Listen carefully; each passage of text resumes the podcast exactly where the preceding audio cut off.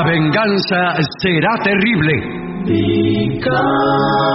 Tres poetas inclusivos que siguen el lema de los mosqueteros. Todos y todas para uno y uno para todos y todas. La venganza será terrible. Con Alejandro Dolina, un enamorado que llora por lo inútil de su espera, cuando en verdad se equivocó de esquina. Patricio Barton, que todas las noches es aplastado por estampidas de oyentes desertores que se pasan a otra radio. Y Gillespie, un artista tan innovador que las calles cambian de nombre después de que él las cruza. La venganza será terrible. Canciones por el trío sin nombre. Ale Dolina, Martín Dolina y Manuel Moreira. Sonido Miguel Vincent. Producción Maica Iglesias y Eugenia Gorostiza. Investigación literaria y saqueo de bibliotecas. Cora Barengo. La venganza será terrible. Un escuadrón de valientes que harían tronar el escarmiento si no fuera porque el miedo los paraliza. Y ya llegan, con la melena revuelta, la corbata floja y suelta y el bombachón al revés, nuestros intérpretes. Buenas noches, muchas gracias. Aquí estamos por fin en Pilar. Sí, señor.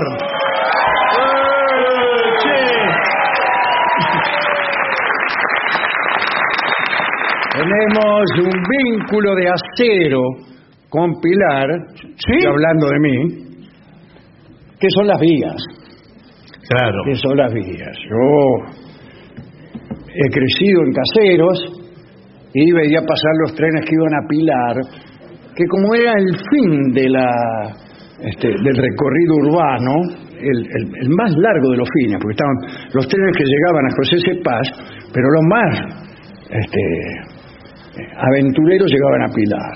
Entonces pensaba que Pilar era una especie de fin de todo, todo terminaba en Pilar. Por otra parte, pasaba el viejo colectivo 141 por caseros, el expreso Pilar justamente. Y dedico esto a antiguos colectiveros del expreso Pilar que seguramente están escuchando otro programa. Ah, bueno, sí, probablemente. No sé si no sigue el 141. El No. 141 hace mucho que nos sigue, Bueno. aunque ya hemos advertido aquí una y mil veces que hay personas que eh, siguen esperando el 141 Claro. en los lugares donde estaban las antiguas paradas.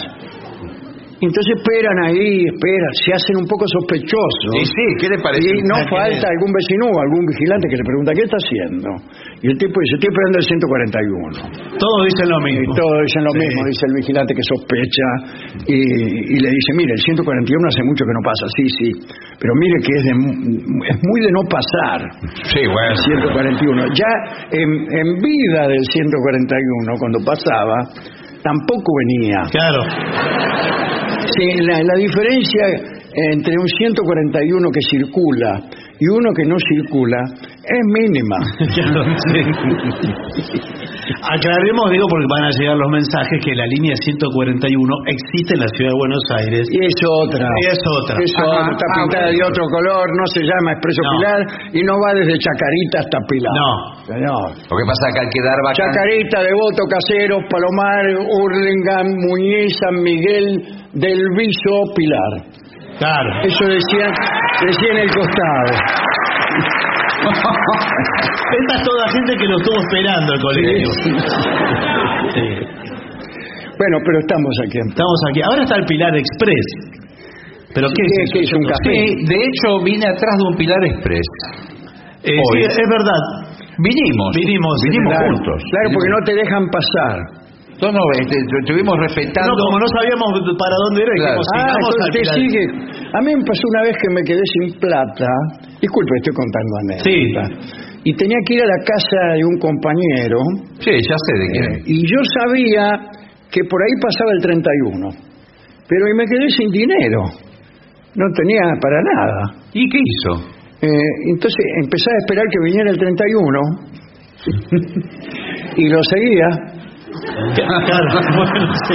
¿Qué? Yo sabía que eh, el tipo vivía en Quesada y Melián y por ahí pasaba el 31, que ahora es el 41 y es azul, y antes también. Entonces lo corría el colectivo, Como que... hasta que el colectivo me dejaba atrás, se perdía, Claro. y yo me quedaba ahí esperando que viniera el siguiente. y así hasta que llegué. Bueno, claro. Mejor dicho, en un momento eh, llegué a Congreso y eh, recordé que el colectivo doblaba en Congreso y sin esperar a que viniera otro, Dobló. doblé. Sí, bueno, pero... Y doblé en el sentido equivocado. Claro. Bueno, discúlpeme que le cuente todo esto. No, está un, bien. un compañero me, me dijo que hubiera ahorrado mucho más dinero corriendo detrás de los taxis.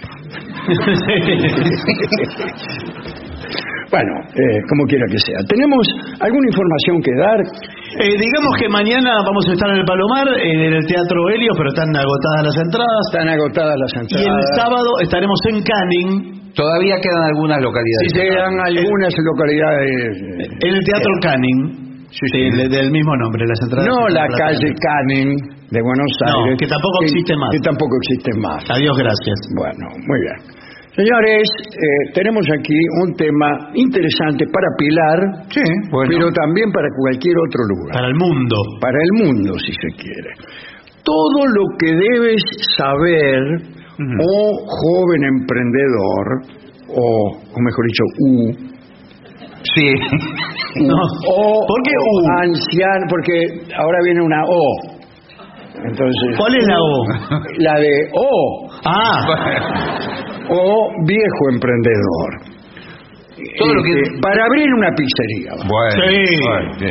ese del Hay tema que más eh, que más sé. Sí, bueno, yo no sé nada, pero lo que sí sé es que eh, que el que no sabe qué emprendimiento hacer, abre una, una pizzería. Y muchos de ellos son paracaidistas que... que Sí, Sí, sí. sí, el Eh, paracaidista. se ve incluso, eh, porque llevan el paracaídas No, señor. atrás. ¿Qué va a llevar? Y se le ve el paracaídas, No, señor, las para- antiparras. paracaidistas que son están buscando cualquier laburo y dice vamos a poner una pizzería que es fácil. No es nada fácil. No, ¿qué va a ser fácil, señor? Es Bueno, vamos a ver. Bueno. Acá dice que es fácil. Eh, no, dice, decidir abrir un negocio de pizza no es nada fácil. Bueno, vio que le dije? Tiene razón el señor. Sí, tenía razón yo. Terminó el informe. Ah, muy bien. Dice, olvídate de tu miedo, en otro orden de cosas. En este informe te diremos todo lo que debes saber. Bien. Dice, la pizzería es un negocio rentable, eh, pero a comparación de otros establecimientos de comida, eh, eh, no requiere inversiones económicas, su riesgo de venta es menor a la de muchos otros negocios. Por eso vienen los paracaídas. Bueno, por eso, claro. No, es porque usted qué tiene? Masa, queso. No, no, pero usted ve Sí, cualquier cosa que la diga con esa displicencia. Bueno, ¿qué Claro, tiene? no. Caviar. Claro, con, es así. con dos pesos con cincuenta es una pizza. ¿Y cuánto Sí, la pero usted? Sí, pero la cobra mil. Por eso. Bien. Es cierto que elaborar las pizzas requiere de cierto conocimiento, Sí. pero hacer una con todo y sus ingredientes apenas representa un 30% del precio total del producto. ¿Vio que No me diga que me están robando. No, señores, es todo ganancia, pero ¿por qué? Porque la experiencia del maestro pizzero, nosotros tenemos un maestro pizzero. ¿Qué tal? ¿Cómo nosotros? ¿Usted quién es? ¿Quién es usted? ¿Qué Yo, nosotros? yo tengo las eh, las pizzerías Kunteki. Ah, Kuntequi. Muy Sí, sí. mal nombre para una pizzería. sí, pésimo. Muy mal nombre. Peor es el de la cadena a la que hago alusión. Bueno, muy bien. Este, Y peor es la pizza de esa cadena también.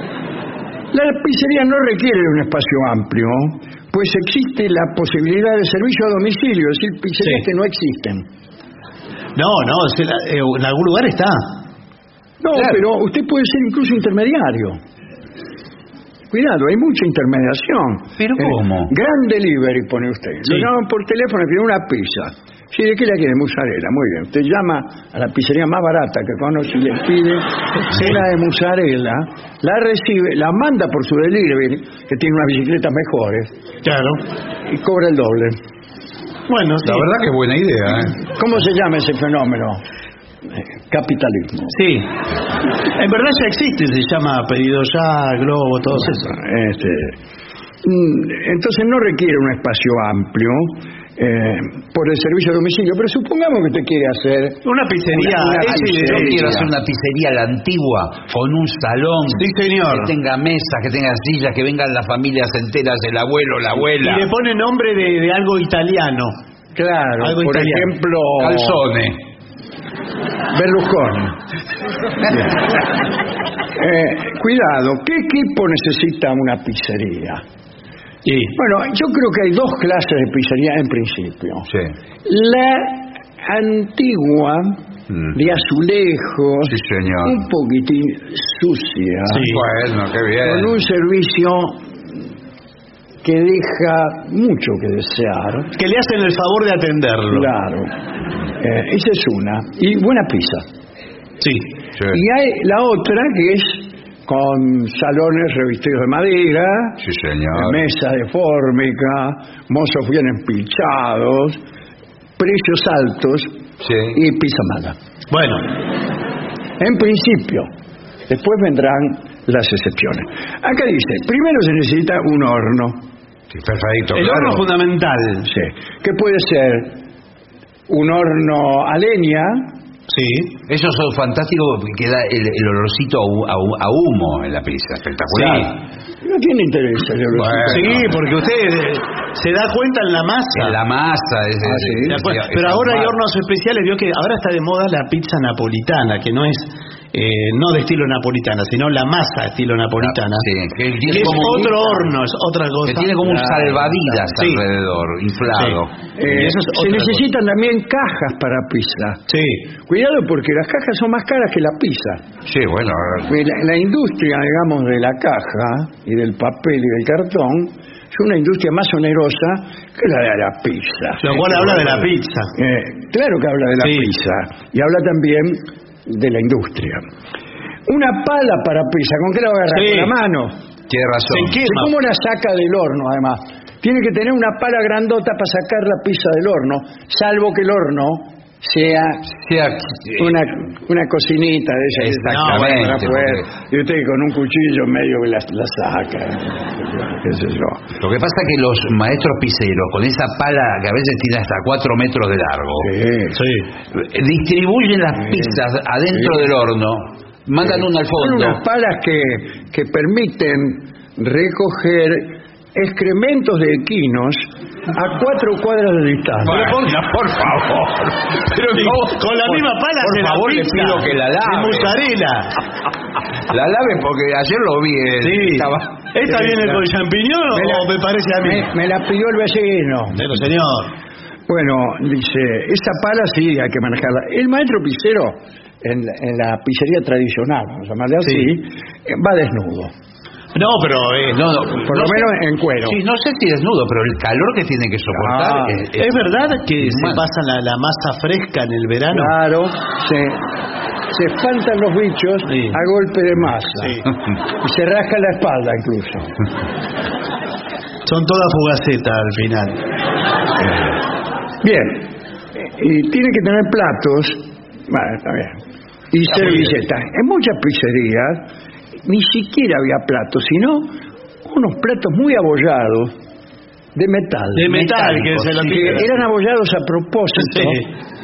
Este, le- tenían abolladores Sí, sí, que señor. golpeaban durante las 24 horas hasta que se abollaban y eso eh, le daba a la pizza una antigüedad que Sí, realidad no tenía. Y le digo que tampoco había las servilletas como las conocemos hoy. ¿eh? No, Servilleta de pizzería era un papel ordinario. un papel. Que no absorbe nada. El papel menos absorbente de- del No, condado. sí, en la- en- el buen papel ordinario absorbe.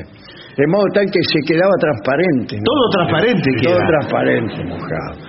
Pero entonces, si había esos papelitos, no había cubierto.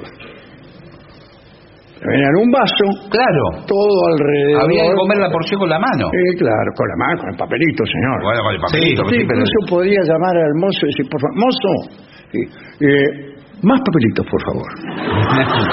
Creo que iba a pedir más pizza. Claro. Bueno, tampoco había muchos gustos de pizza, ¿eh? No, y eso está bien. Claro, había eran de Aquí, aquí agrandar artificialmente un sabor. Mozzarella y anchoa. No, bueno. Listo.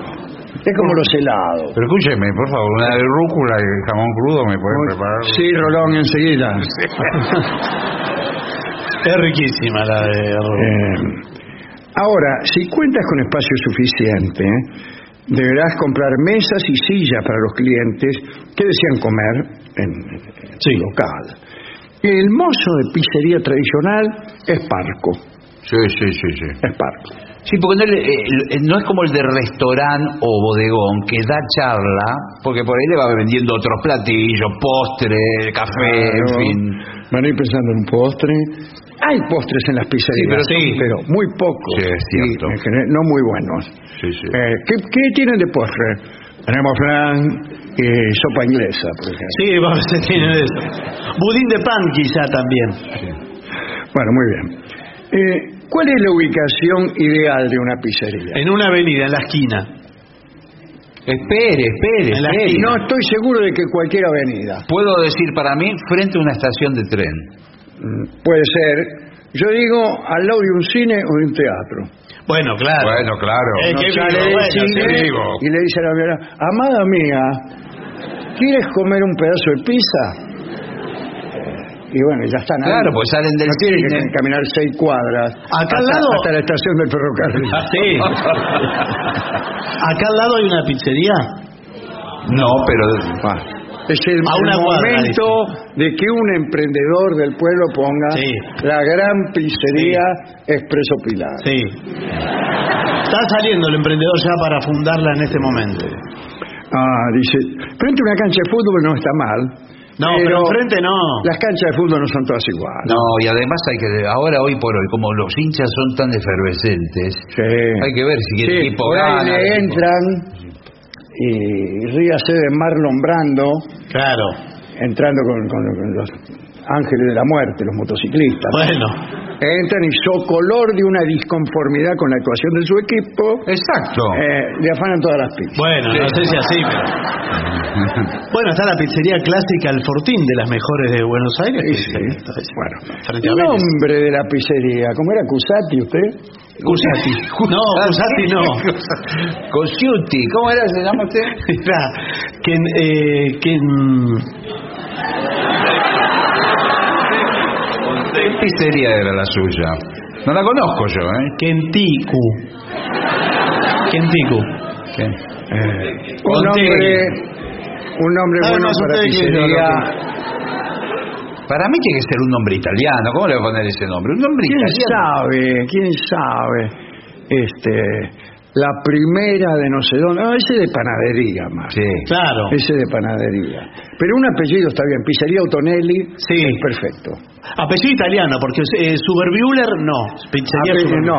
Yo conozco en la ciudad de Miramar una pizzería que se llama La Nieve. Qué raro eso. Como es una heladería eso. ¿Cómo va a ser una pizzería La Nieve? Ay, voy, oigo la palabra nieve y me da ganas por comer pizza.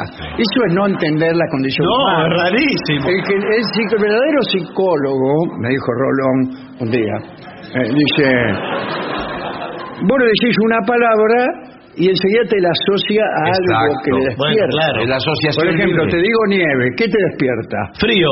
Ahí y, está, muy y- bien. y helado, exactamente. Lo blanco. contrario de una pizzería. Todo lo contrario a una La pizzería. pizzería es cálida. Exacto. Nosotros en invierno, que yo vivía en una piecita muy chica, eh, si hacía mucho frío, pedíamos una pizza y ya está, ya enseguida se caldeaba.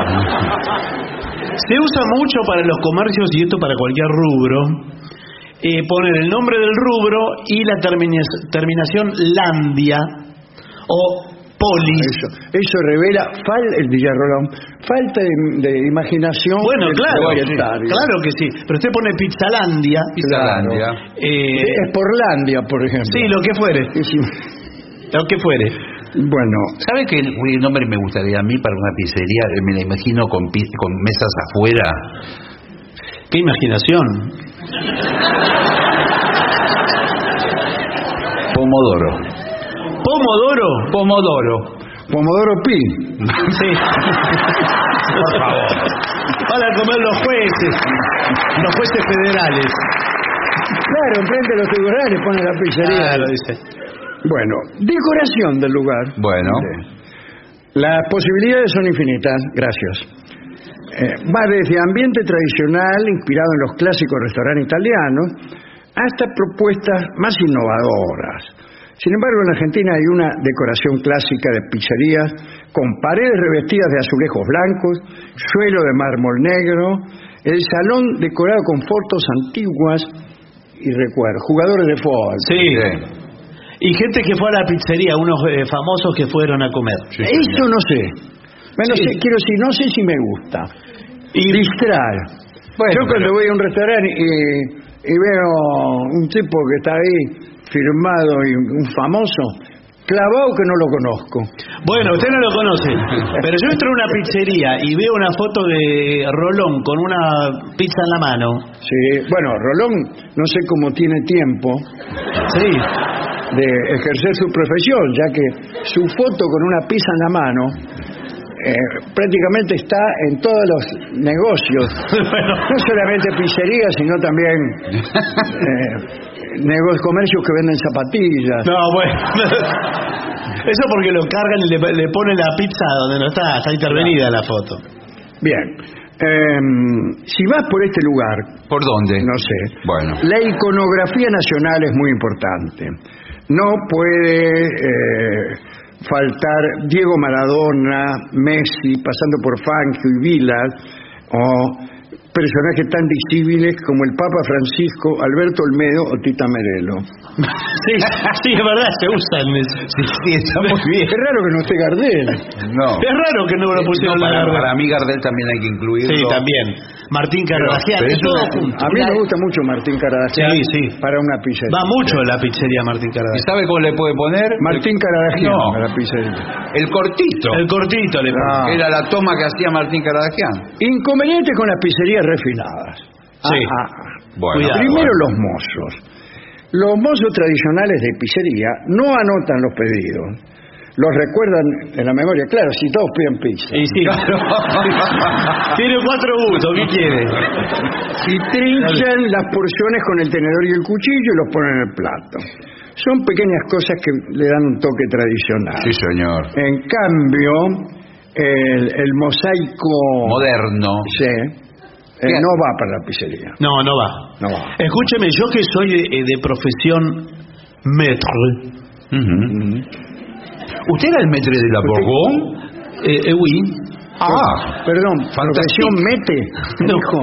maître. Ah, maître, el que, Maître. el que recibe la es gente. como un mozo. claro, Un mozo se va como de smoking. Sí. Ahí hace disparo. Lo mira, no, acá. Bueno, pero yo doy la bienvenida. y acomoda en las Claro, mesas. Ubico a la gente, soy intermediario con el mozo. Es una especie de franelita de los que acomodan los autos. No, no, señor, no es lo mismo. Bueno. Usted sabe que en, en muchos países europeos no te dejan sentar donde vos querés. Claro, le ven más o menos. una pizzería o a Sí, sí. Y tenés que esperar que venga un tipo, que es él, Sí, sí, sí, sí. Y te dice, bueno, allá, te, allá es allá. sí. Pero digo, mira, a mí me gustaría Sí. la de la ventana, porque estoy bichando a ver si aterriza un ñato. Sí, Pero a nosotros no nos gustaría. No, dice, nosotros vamos diseñando, etcétera, le toca allá. Sí, sí. Bueno, Sí. pero ese está justo al lado del baño, le digo. Claro, Bueno, claro. Cada uno que sale, yo escucho parte de la conversación que comenzó adentro. Es que a nosotros, ¿saben lo que no nos gusta? Que por la ventana se lo vea usted. Ah, claro. Por favor, Y uno pone un local eh, Es sofisticado. disuasorio. Y claro, y aparece usted en la ventana y dice, acá no entro. Muy bien. Eh, dice, Después está el horno eléctrico, el de leña. Ya hemos quedado que Sí, ponemos no. de leña. De leña, Leña, leña. Eh, el, de, el eléctrico está más enfocado a la producción, sacrificando un poco el sabor. Bueno, lo cual es mucho sacrificar. Igual sacrificio. Es lo único que tiene la Sí, pizza. claro. Sí. Está el de gas también, ¿eh? Eh, El horno de gas es peligroso. Bueno, pero quiero Eh, decir. bueno. A mí me han dicho que en Austria eh, dejaron prendido el gas y apagaron el horno. eh, un desastre. Y sí, Bueno. más vale, no Pero en ya la, pizzería austríaca debe ser. Sí, Pero- ya, no, ya pero- para entrar en una pizzería austríaca eh, hay que tener una disposición de ánimo que por más que te mueras Claro, por eso. no, no, no, no- no te vas a poner peor de lo que estaba. ¿A usted le gusta la pizza, la pizza preparada o prehecha? ¿Qué es prehecha? Porque a veces se la dan así precha, medio. La- pero eso es para comprar en el súper. Sí, llevarla Sí. a su casa. Sí, es verdad. A mí, yo creí que se refería al bollo, a la masa. ¿Qué tal? Sí, De si- ¿cómo le va? de- Se refiere al bollo. que Bueno, si le gusta hacer el bollo a usted con las manos, Si tú, tiene una pizzería, hágalo usted. bueno, o Pues si no, me da la razón a mí. Que vaya y pida pizza en otro Bueno. lado y después la venda a No, usted. porque No, hay gente que pero compra puede las, hacer la pre- masa. las prepisas, compra eh, para hacerlo más rápido, compra las prepisas que ya vienen con Eh, la bueno, Ahora pero vio que está. No tiene personalidad, señor. Bueno, le tiran un poco de queso y, y- Ahora- Peor todavía, Bueno. porque es la pizza más barata con el queso más barato Sí. y el tomate no, porque ya viene en la pre. Claro. Claro. O sea, eh, tiene poco gusto. sí, bueno. El poco que tienen es pésimo. Bien. Ahora, discúlpeme, acá. eh, acá se puede hablar de cualquier tema, ¿verdad? Sí, Sí, siempre y, con libertad. sea con respeto y no involucrando marcas. Claro. Bien. Hay en, en cada familia Mm. una persona que sabe hacer pizza casera. Ese soy yo. En mi familia.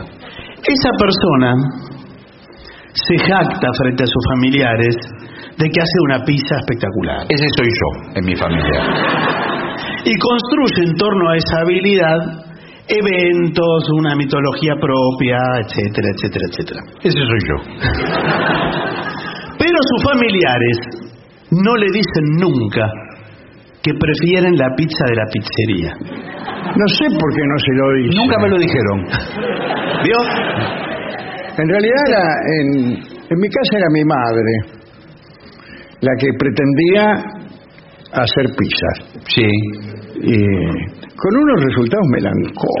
Bueno, claro. Lo que pasa que Porque hacían pan achatado, digamos. Era como un pan lactal con un pan- pedazo de queso. Bueno, no. Hice pizza, decía mi vieja. Y primero la hacía cuadrada. Que si yo hubiera vivido en, en Montevideo, en Uruguay, hubiera estado perfecto. Sí, claro ya sí. acostumbrado a la pizza cuadrada.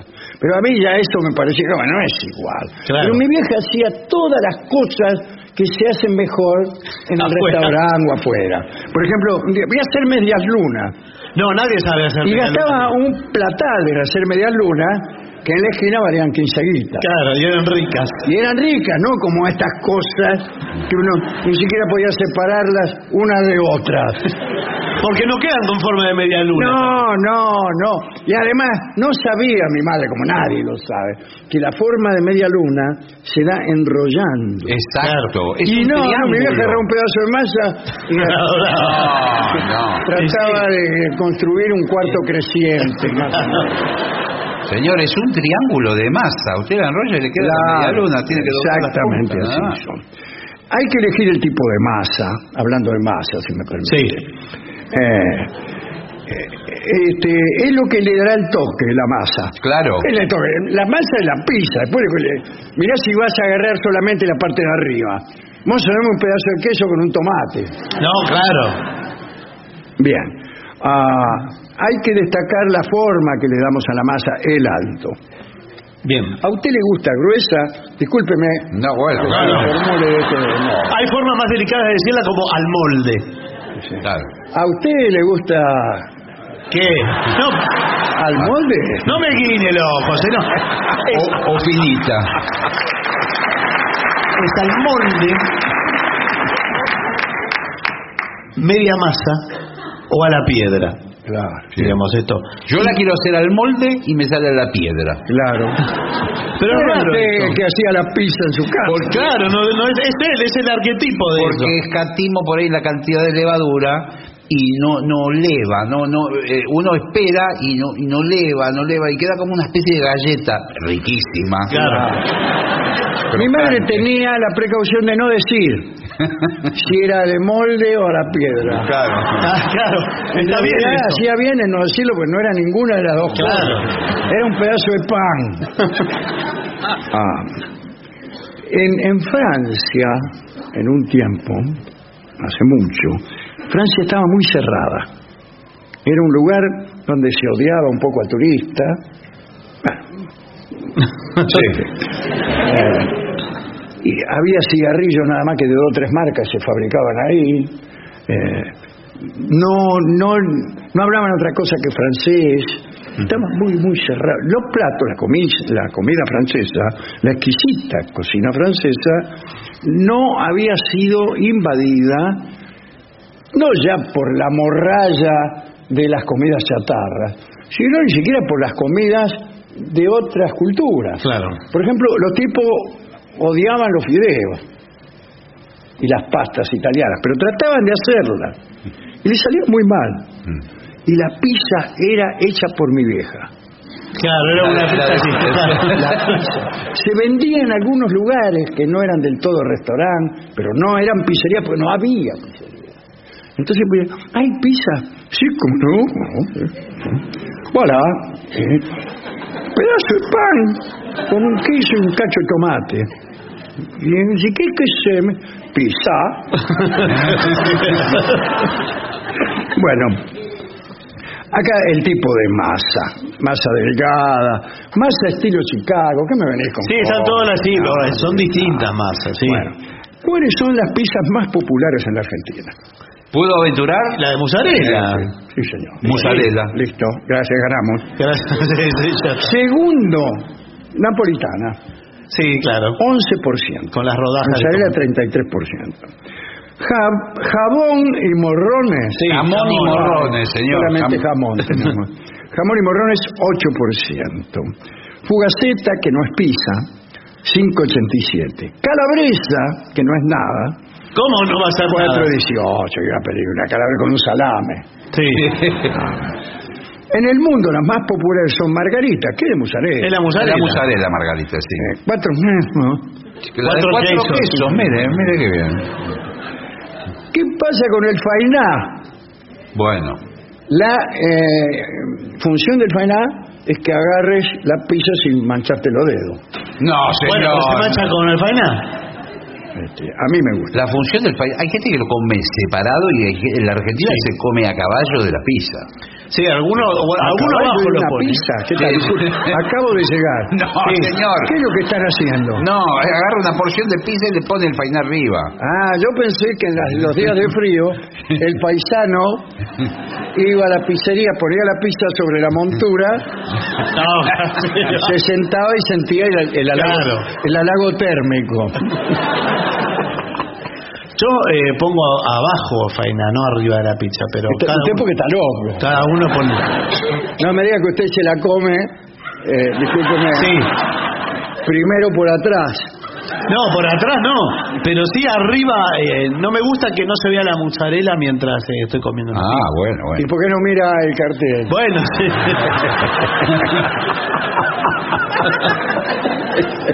Ahora fainá, usted no come un fainá por cada porción de pizza No, es No. una Es un detalle. Es un detalle en una de las solas Claro. las porciones. Y, y fainá sola tampoco. ¿Por qué? Pero sí, se puede comer fainá y Ah, con no. ensalada arriba le tiran la Uno comprende que no. Yo lo como solo. Eh, le voy a contar eh, un episodio que tiene mucho que ver, ya he contado muchas veces el episodio, pero tiene que ver con esto de la intermediación, Mm. que es lo que encarece todos los productos ¿Y sí? en la Argentina. Eh, bueno, yo vivía al lado de una pizzería. La verdad que lo felicito. Gracias. Mejor dicho, ni siquiera vivía al lado. Bueno, entonces no. Sí, me va a felicitar porque vivía en el fondo. Ah, bueno, bueno. La pizzería tenía una entrada, ponerle por una calle, y yo, mi casa por la paralela. En el fondo la pared que era de mi dormitorio Bueno. daba justamente al horno de la pizzería. Claro. Con lo cual en verano se me derretía la pintura. Sí, sí, claro. Los cuadros que yo tenía colgados se, se caían, se despegaban de golpe. Eran todos impresionistas. Sí, este. sí. En invierno vaya y pase, con mi señora esposa Calorcito, nos ¿no? tiramos contra Sí, la pared. ¿qué le parece? Qué lindo. Estaban como dos lagartijas pegadas en la pared. Y bueno, Rosa radiante. eh, en un momento me fui a quejar. No, bueno, está bien. Buenas tardes, señor. ¿Cómo era Lingolani? ¿Qué sé Sí. yo? Eh, discúlpeme, pero me va todo el calor a la pieza. ¿Por qué no aflojan un poco? O ponen el horno en otro lado. Digo, Vamos a poner el horno en otro lado. Ah. Eh, ¿Qué se cree? No se puede apagar tampoco. el Además, horno, no, se puede apagar. el horno lo prendimos en 1947 Claro. y ahí está. Sí, sí. No se puede. Yo en toda mi pieza era tizne. Claro, sí. Está bien, le digo. Está bien, le dije. Entonces... Con ánimo de venganza. Sí. Bueno, bueno, con bueno. ánimo de venganza. Mira lo que voy a hacer, le dije a mi señora esposa, que no se encuentra presente ahora realmente. Bueno, Y abrí un agujero en la pared. en la pared que daba al fondo del horno Bueno, y después lo tapé. Pero de un modo tal que yo pudiera abrirlo y cerrarlo Claro. sin que del otro lado se dieran cuenta. Muy bien. Un día eh, abrí, vi que había unas pizzas ahí, le afané una. afané una, me lo cerré, me la comí. No pasó nada, ¿No se dieron cuenta? no se dieron cuenta. Otro día sí, otro. Por ahí no, eh, que estaba con un día que estaba con antojo de pizza de anchoa. Sí. Hay que tener antojo, ¿eh? Eh, entonces, mandé a mi señora esposa, que hoy no está presente aquí. No, bueno, está bien. Eh, digo, che, da la vuelta. Y pedí una de anchoa. Pero. Señor. Eh, cuando empiece a tardar un rato, agarraste las tomadas. Sí. Y yo la agarro por acá atrás y no la pagaba. Así fue. Claro, bueno. Es genial. Mi señora esposa, que no está presente, No, ya sé. tengo una idea. Abramos una pizzería por la otra calle, por la calle. Entonces, abrimos la pizzería, así, humilde, dos mesas, casi todo de parado. Bueno, lindo. Venía un tipo y dice, deme una grande de anchoa. Muy bien. Abríamos. Sí. Si estaba la grande de anchoa, la grande de mozzarella, Sí. sacábamos. Sale el momento. Sírvese, señor, ya está. Si no había lo que el cliente pedía, dábamos la vuelta y la pedíamos. Bueno, no, bueno. Pero por favor, Sí, pero ese. pero no, nunca se dieron cuenta.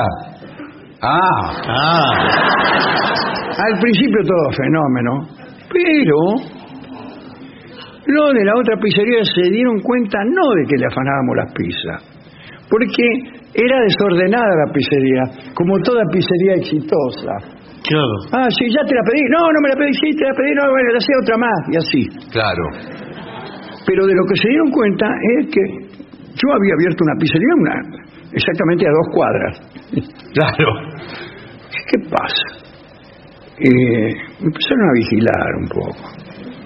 Y vinieron los dos dueños, yo los reconocí, pero era el mismo tipo. Sí, sí, claro. pero cuando ¿Cómo- usted cómo fue. es que se llamaba Montuori? Que se fue a que- a quejar, Bueno. sí. Ya tuvo muchos nombres, se los Eh, cambia. Recuerda que ahí están los de la pizzería. Estaban No mirando importa. desde afuera. La- no, entraron y pidieron. Claro. Dice, deme una grande de mozzarella. ¿Qué hizo mi señora esposa? ¿Qué? Fue a otra pizzería. Se la traje y bueno, ¿qué puede comer? Se fue. Y entonces se salió Eh, bueno, ya- en ese momento ya dejaron de sospechar. Genial. Muy bien. Dejaron de sospechar. Pero eh, cuando vienen las crisis, Sí, sí. Vienen las crisis, empezaron a bajar los clientes de la pizzería de, de al lado. Claro. Y- no, no había tantas pizzas para. Y curiosamente, por alguna de esas cosas que tiene el mercado, empezaron a venir todos a mi pizzería.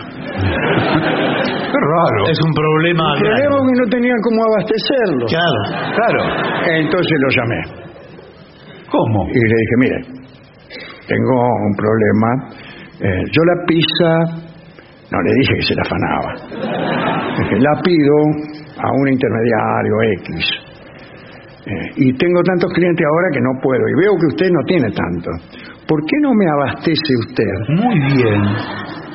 Buena idea. Y yo le pago, digamos, un 30%. ¡Eh! es un 30%. Sí, sí. Está bien, le dije, es un 40. Bueno. Y ahí estoy. ¿Cómo? Ah, bueno, Estoy, todavía estoy con mi pizzería que con los años se hizo famosa, las cuartetas. Ah, no es la cuarteta. No sabía que había empezado así. Sí, sí. Las cuartetas. Así que con su correspondiente abastecedor que están cerraron la pizzería. Claro. Yo fui a, pero yo fui a las cuartetas, nunca vi entrar a nadie de afuera con, con las pizzas. No, porque salen- la- la- la- las tomamos por el agujero que tengo yo en, Ah, bueno. en mi, en mi dormitorio, que ahora prácticamente la casa la hemos tenido que agrandar y nosotros dormimos abajo de las mesas porque Claro, por el, el éxito tiene. el éxito. Bueno, lo felicito. Bueno, extraordinario, ¿no es Las cuartetas, qué bien. ¿Qué le parece si vemos eh, otra cosa?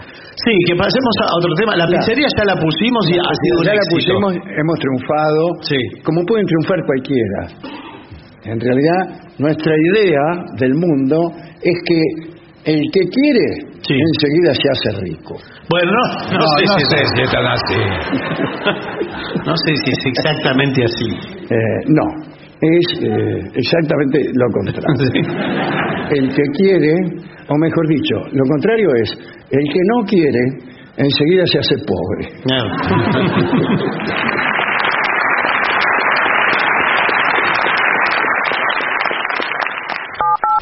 750. Volvieron los Juegos Bonaerenses y ya te podés inscribir. Hay competencia de fútbol, vóley, natación y mucho más.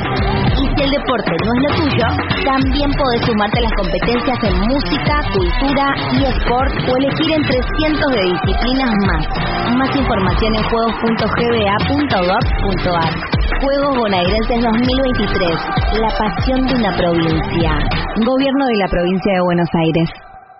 750.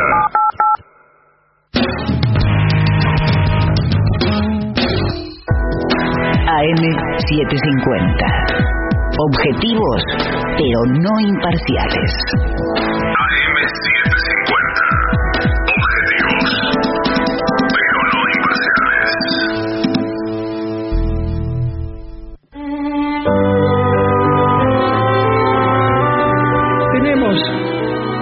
Un héroe de los pobres, un héroe de los pobres, que es Teseo. Teseo es el héroe del área metropolitana de Atenas, el Ática.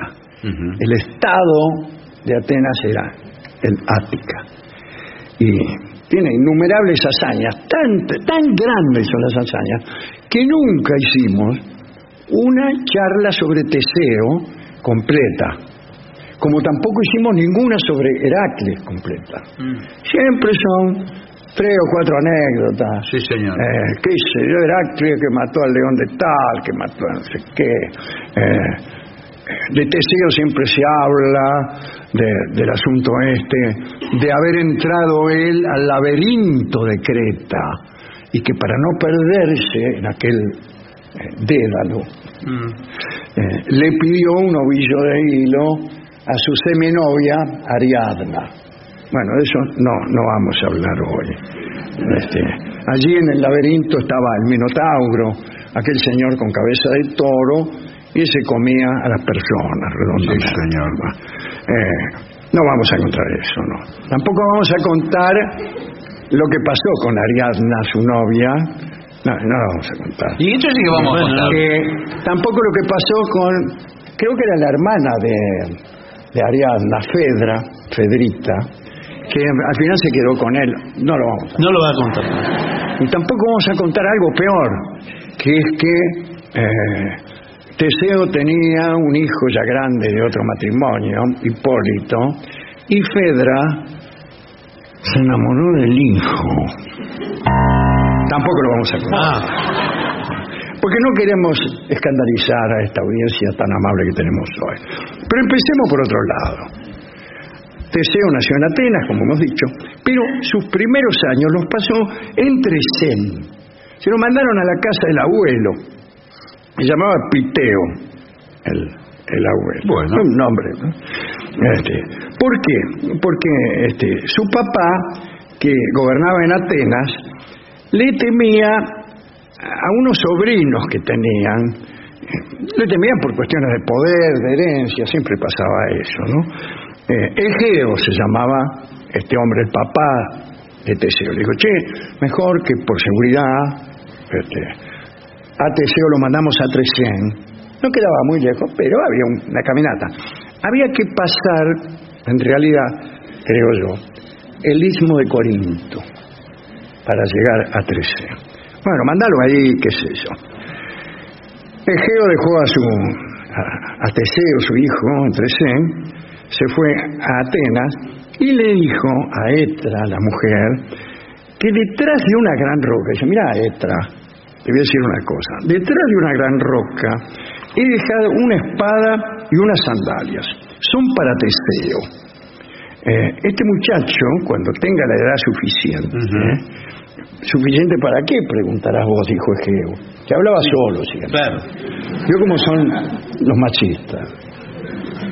Dice, cuando este muchacho tenga la edad suficiente para mover la roca por sí solo, debe calzarse las sandalias, tomar la espada y recorrer el camino que hay entre Tresén y Atenas eh, para combatir a mis enemigos. Bueno, muy bien, dice la mujer, sí. La mujer ya estaba medio podrida. eh. Eso no lo dicen las enciclopedias ni los helenistas más puros. Pero bueno. Total que a los 16 años, che, Teseo era un joven vigoroso, inteligente y pelaba las naranjas solo. Movió la roca, tomó los objetos y decidió encaminarse a Atenas. Entre otras cosas, quería imitar a su primo. ¿Quién era el primo? Heracles, Bueno, pero a quien él admiraba era- mucho. Yo quiero fuerte. ser, quiero ser como mi primo. Sí, pero era fuertísimo Heracles. Teseo era medio testarudo, por no decir otra cosa, y a pesar de los ruegos de su madre, no quiso ir a Atenas por mar. Y dice, yo voy a tomar la ruta terrestre a lo largo del istmo de Corinto, como le acabo de decir. En ese viaje se encontró con toda una serie de peripecias. Vamos a contar algunas de ellas, porque el camino desde Tresén a Atenas estaba lleno de sinvergüenzas Bueno. bandidos, pero también monstruos. Cuando llegó a Epidauro, lo, atac- lo atacó Perifetes. El rengo le decía, el rengo Perifetes. ¿Qué haces? Y tenía una gran masa de bronce con la que solía matar a los caminantes. Y bueno, estaba ahí, qué no había mucho que hacer, venía un caminante. Chao. qué buena onda. Teseo le arrancó la masa de las manos, ya que hablábamos de pizza. Ya que hablábamos de masa. Señor, la, la masa como... Y lo mató con ella. ¿Eh? Teseo. Y en adelante llevó a todas partes con orgullo esa masa. Dicen que Teseo hubiera podido detener el golpe mortal, pero eh, lo que pasa es que esa masa mataba sin fallar. Ah, O sea, vos dabas el golpe, Muerto. chau. ¿Chau qué? Estoy saludando No, bueno. a un por favor, no estamos en el del expreso Pilar. charla. En el lugar más estrecho del Istmo vivía Sinis, apodado Pitiocantos, o el doblador de pinos. ¿Qué tal? Tenía fuerza suficiente para inclinar las puntas de los pinos hasta tocar la tierra. ¿Qué tal? Eh, Entonces le pedí a los que pasaban por ahí que lo ayudaran con esa tarea. Pero cuando el transeúnte tomaba la punta del arco, él la soltaba. Entonces el tipo salía despedido hacia algún pueblo vecino. Otro proceder de Sinis era inclinar las copas de dos árboles vecinos hasta que se tocaban. Y entonces ataba a cada una de ellas un brazo de su víctima. Soltaba y la víctima era despedazada. Por favor. Discúlpeme. Eh, muy bien. eh, Teseo sorprendió a Sinis y parece que le dio a probar su misma medicina. Hay que decir que de este encuentro Teseo salió con un hijo. La hija de Sinis, Perigune, o Perigune, mira la Perigune, se enamoró del héroe a primera vista. Quiere decir que lo vio y se enamoró. Y entre los pinos concibieron al que sería hijo de Teseo, Melanipo, que también tiene lo suyo, ¿no? Siguiendo el camino de la costa, Teseo llegó a unos riscos donde vivía el bandido Escirón, que se sentaba en una roca y obligaba a los viajeros a que le lavaran los pies. Cuando el viajero se inclinaba para hacerlo, el Cirón le encajaba una patada y los tiraba al mar, donde una tortuga gigante esperaba para devorarlos. Y Teseo vio cuál era el divertimento del bandido y se negó a lavarle las patas. Lo levantó de la roca y lo tiró en el al mar. Es decir, se había convertido en un vengador, Claro. finalmente. Prosiguiendo su viaje, se encontró con Cerción, el arcadio, quien desafiaba a los transeúntes a luchar cuerpo a cuerpo. Cuando agarraba a uno, Cerción lo abrazaba tan fuerte que el peregrino moría aplastado. Parece que Teseo lo levantó por la rodilla y lo tiró de cabeza contra la tierra tan violentamente que lo liquidó. Pero por favor, qué violencia. Cuando Teseo llegó a Coridano ya Sí. apuró el paso Sí. porque estaba entusiasmado. Se encontró con Polipemón, quien vivía junto al camino y tenía dos lechos en su casa, uno grande y otro pequeño. Ofrecía alojamiento a los viajeros por la noche. A los petizos los hacía acostarse en la cama grande Ajá. y los estiraba Por favor. por la fuerza hasta que ocuparan todo el espacio disponible. En cambio, los hombres altos los hacía acostar en el lecho pequeño ¿Y qué hacía? y les serruchaba todas las partes que sobraban. Sí. Bueno, estos son los famosos lechos de Procusto, que es el otro nombre de Polipemón. ¿Quién no ha oído hablar Sí. del lecho de Procusto? Una vez más, Teseo mató al bandido de la misma forma en que éste actuaba. Lo que no sabemos es si Procusto era alto o petizo. Claro, claro. Superadas estas pruebas, Teseo llegó ahí este, eh, al, al borde del Céfiso, se encontraron con, con unos tipos que lo purificaron del asesinato que habían cometido. O sea, en Grecia, si ibas a otro estado, a otra ciudad, ya era forastero y ahí te purificaban de los crímenes que habías cometido. Eh, bueno, eh, Así fue. Finalmente hablaremos del encuentro entre Teseo y Pirito. Hay que decir que él llegó a Atenas, se encontró con el papá, mató a los sobrinos malos y todo se arregló. Y muerto Egeo, el, el rey, eh, Teseo fue el gobernador del Ática. Hablaremos ahora de otra parte, la vida breve, ¿eh? encuentro entre Teseo y otro atorrante que se llamaba Piritó. Yo había escrito un lindo verso sobre Piritó que no voy a repetir ahora. No, bueno.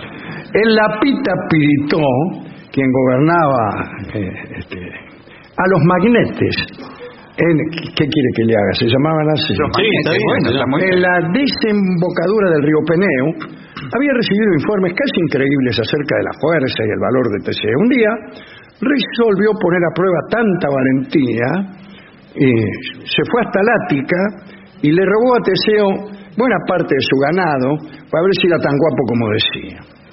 Teseo lo persiguió, cuando estaba a punto de alcanzarlo, Piritó le hizo frente. Y cada uno de ellos sintió tal admiración por la nobleza del otro que olvidaron el ganado y se juraron y amistad eterna.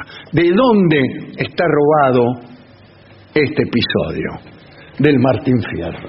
No, no. Sí, Señores, señor. al revés. Lo robaron los griegos del Martín No, Fierro. pues no se creo. encuentra con el sargento Cruz, la misma cosa. Bueno. No, Bueno, usted me dirá, estos fueron antes. Exacto. ¿Qué me antes. importa? Le diré yo. El caso es que un tiempo más tarde, Pirito se casó con Hip- Hipodamía, la hija de Adrasto, uno de los siete jefes de Tebas, bueno, e invitó a todos los este, dioses olímpicos a su boda. Mira vos, fueron todos, parece cuando se casa Rolón, ¿vio? sí. Y fueron los centauros, que eran primos de Pito. Pero los centauros no estaban acostumbrados a beber vino. Cuando olieron la fragancia, rechazaron la leche que le habían puesto adelante. Y sí, ¿qué quiere? Bien.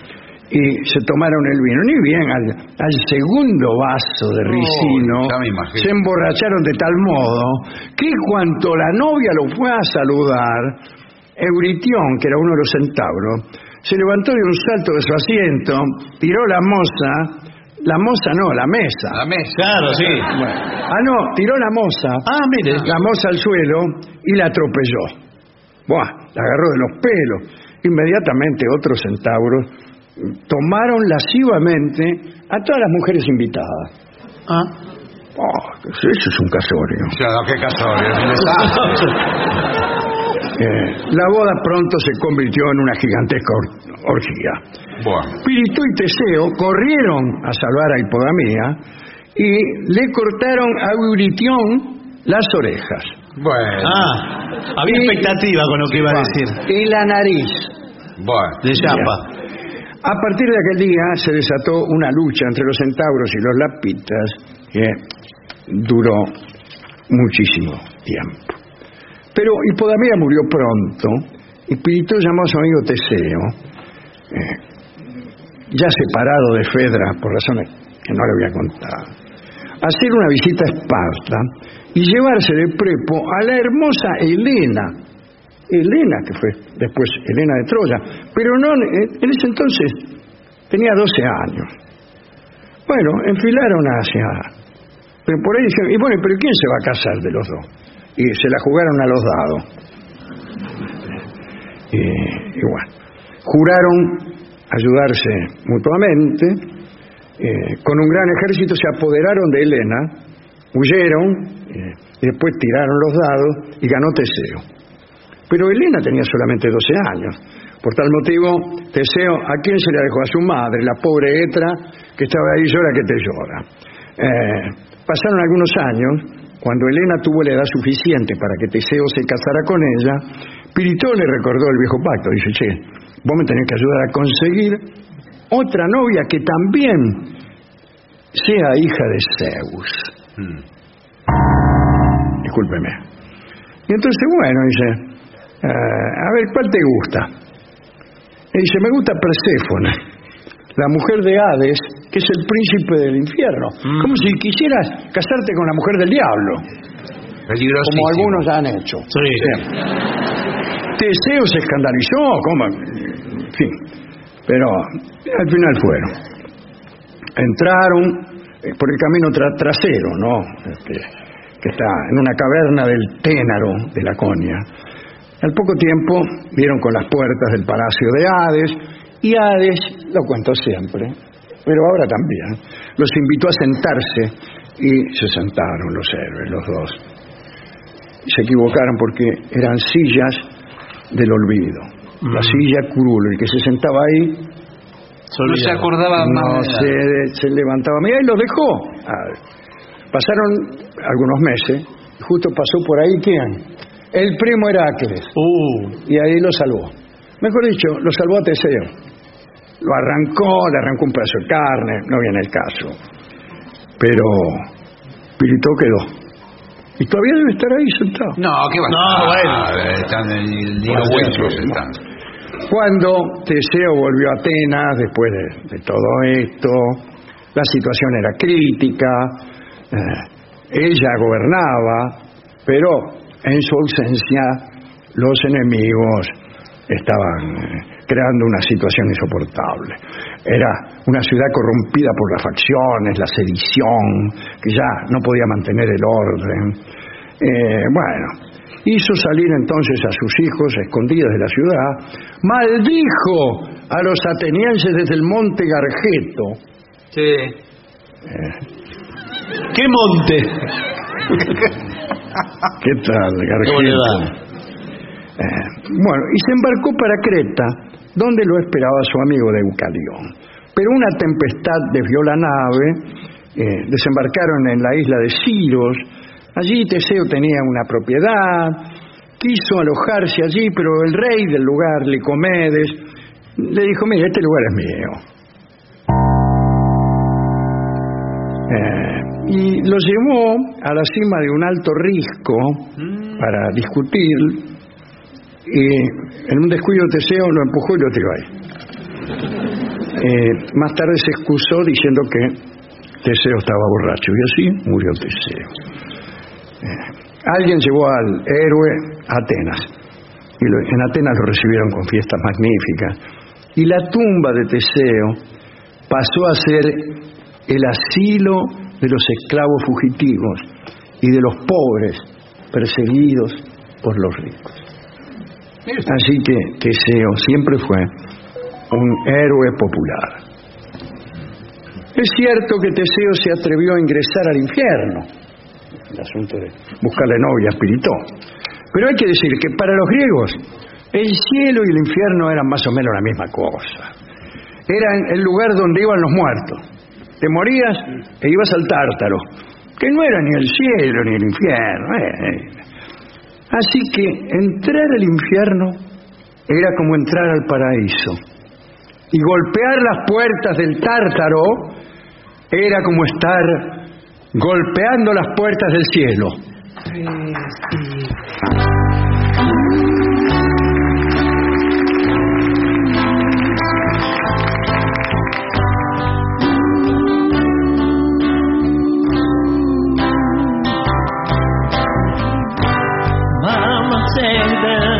lots for me.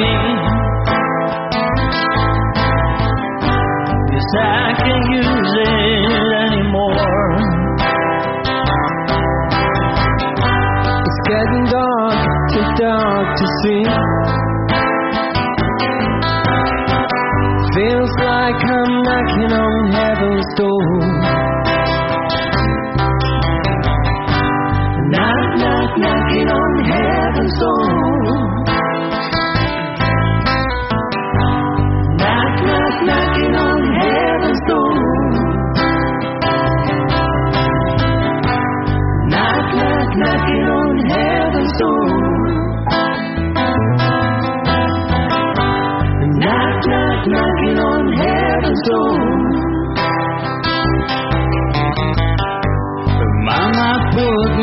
gun to the ground.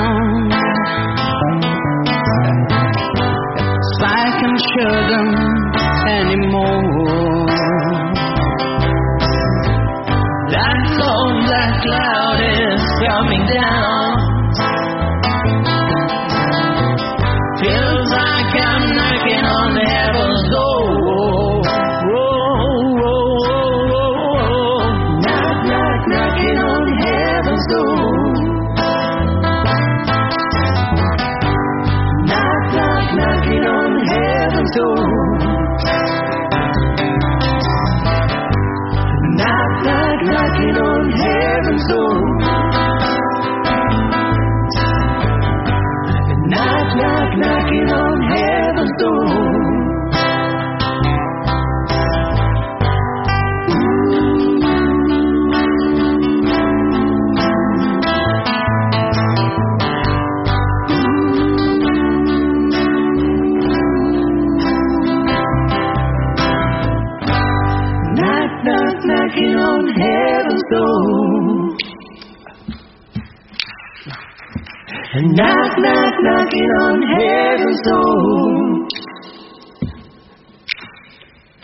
Knock, knock, knocking on heaven's door. Es el trío sin nombre.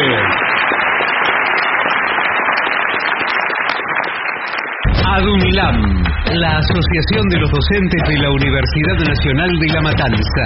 Una organización creada con un solo y claro compromiso, defender la Universidad Nacional, pública, gratuita y de calidad. Una señal.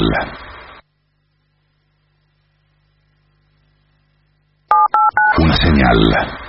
En la provincia de Buenos Aires creemos en el derecho al hogar. Por eso estamos construyendo 36.000 viviendas nuevas. También creemos que el derecho a disfrutar es de todos y no solo de quienes pueden pagarlo. Por eso, 120.000 estudiantes accedieron gratuitamente a su viaje de fin de curso. En la provincia llevamos 20 meses seguidos de crecimiento industrial porque también defendemos el derecho a la producción, a nuestra producción. En la provincia de Buenos Aires trabajamos en cada derecho para defender el derecho al futuro.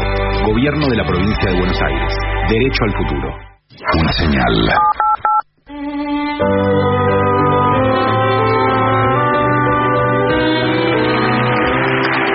¿A dónde estamos? Continuamos a la venganza, será terrible. Estamos en Pilar. Sí, En el señores. Teatro Gran Pilar nos ha traído el 141. Colectivo que esperábamos cuando en el programa número uno que hizo Dolina hace 38 años. Así es. Estaba esperando el colectivo. Estaba Bueno, esperando y aquí- 141 de me ve. Acá está. Todavía esperando. Quiero recordarle Sí. que el día 3 de mayo Sí. voy a estar en la Feria del Libro. Muy bien. Muy bien. me dirá, ¿para qué? ¿Para qué? Voy a presentar otro libro, Y entonces, que no es mío, ¿en qué quedamos? pero bueno, después de todo yo he escrito el prólogo de ese libro. Está muy Ah, bien. es el bien. libro La noche extraviada de Cora Barengo. Esto será el 3 de mayo, 19.30, en la Feria del Libro, la sala Ernesto Sábato, en el pabellón azul. Usted va y le pregunta a un tipo. Ernesto eh, Sábato. eh, Claro, por Ernesto Sábato. ¿Conoce el pabellón Ernesto Sábato? ¿No? Conozco al escritor Ernesto Sábato. Bueno, Bueno, está sí, bien, pero- Porque son así. Ah, bueno. Lo- las salas de la Feria del Libro tienen nombres de escritores. Claro.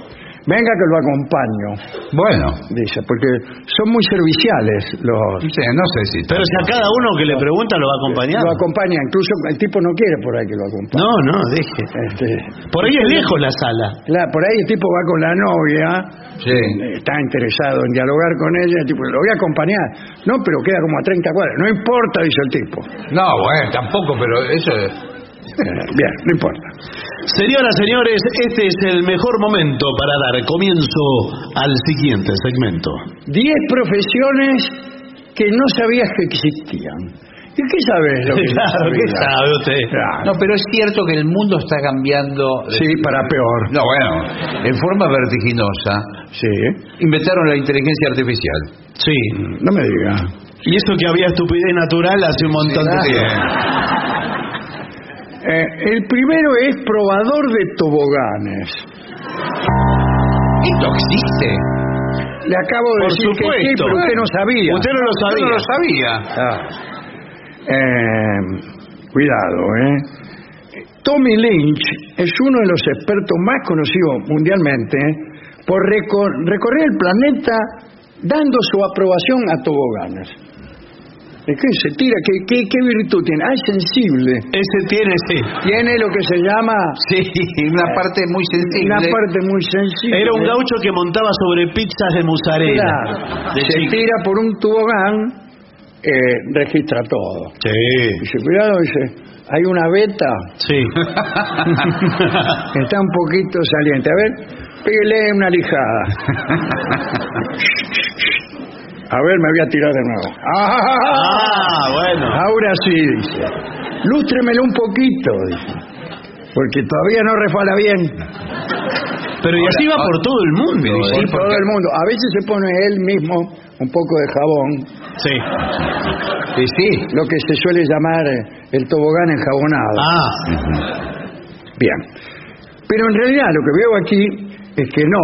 Lo que prueba Tommy Lynch son toboganes de agua que se encuentran sobre todo ¿Cómo sobre No, todo? sobre ¿Qué? todo, ¿en dónde? En ¿Dónde? parques temáticos. Ah, bueno. Ah, Bueno, los viejos toboganes de agua. Bueno, me acuerdo Ay, aquí en la tenemos. entrada de Mar del Plata, kilómetro- Nadie fue nunca a ese lugar. Bueno.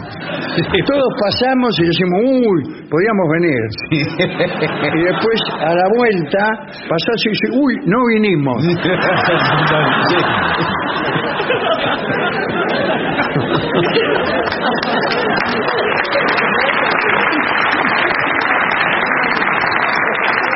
Bueno, eh, este muchacho comprueba la altura y la velocidad de deslizamiento, la cantidad de agua que contiene cada tobogán, el grado de diversión. Ah, Ay, que- es, me divertí 6.4. Claro.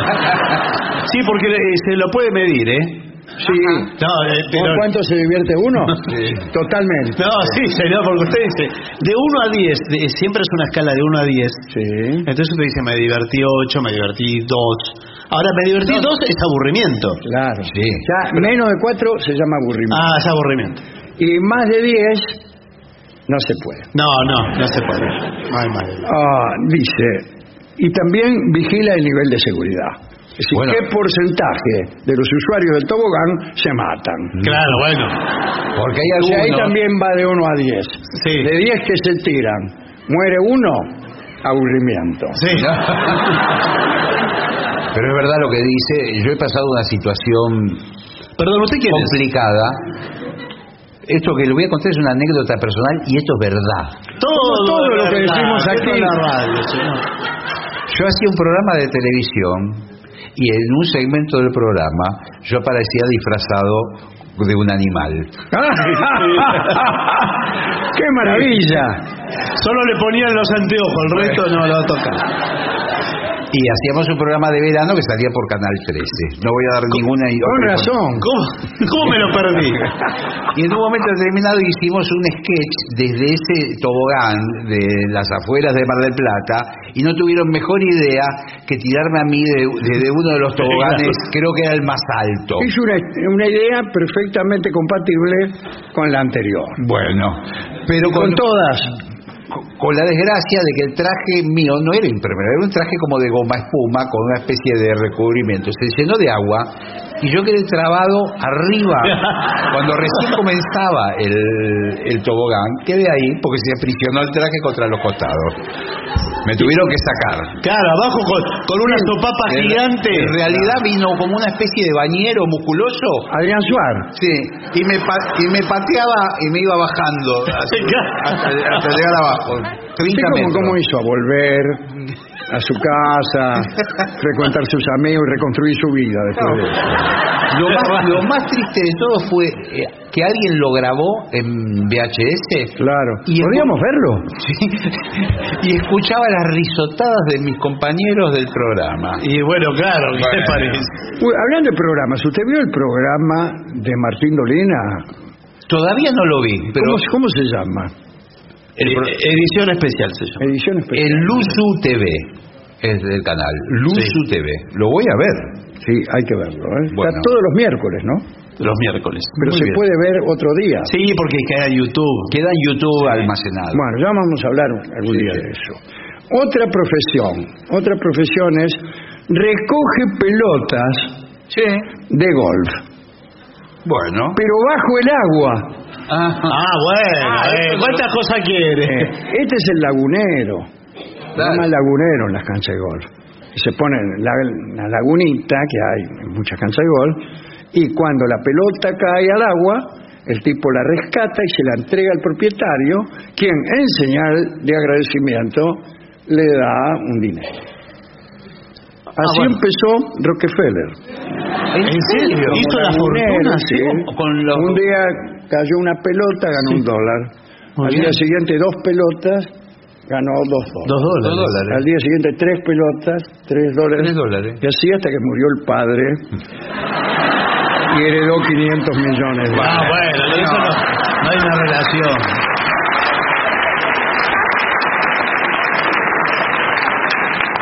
Ahora, es cierto también que muchas canchas de golf eh, no solamente tienen una lagunita chiquita, sino que están al costado del lago Michigan. Sí, bueno, claro, claro. Entonces Ahí- las pelotas se van adentro del lago. Y ahí las pierde. Ahora, discúlpeme, usted si es el, el, el alcanzapelota, el sacapelota. ¿cómo Recoge es? pelota, sí. me Recoge permite. pelota. El lago negro. Señor recoge pelota. Bueno, pues está bien.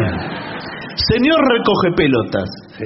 Usted eh, cobra. Me- si quiere puede llamarme eh, Tengo miedo. por mi apellido. Sí. ¿Puedo hablar una ¿Su cosa? apellido cuál es? Pirota. Ah, Pirota. Eh, Pirota. Sí. Hágame un favor. Sí. Usted, perdón, ¿usted es socio del club? ¿Quién es usted? Yo soy, no, un periodista soy yo. Más sola no es usted.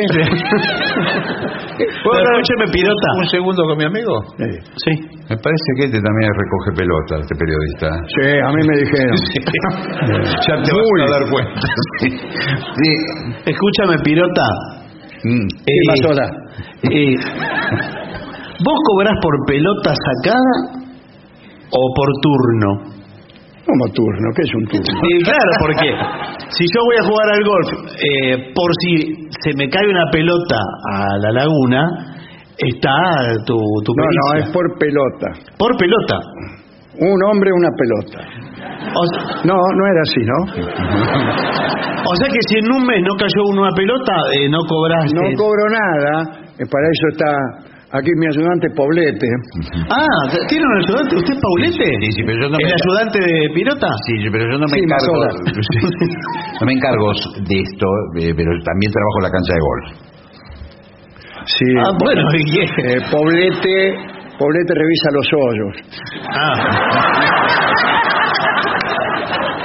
Imagínese que esté tapado, es el campeonato mundial, viene Tiger Woods, todos los grandes jugadores, Y agujero tiene, tapado. tiene una especie de aspiradora Sí. que la pone en el hoyo sí.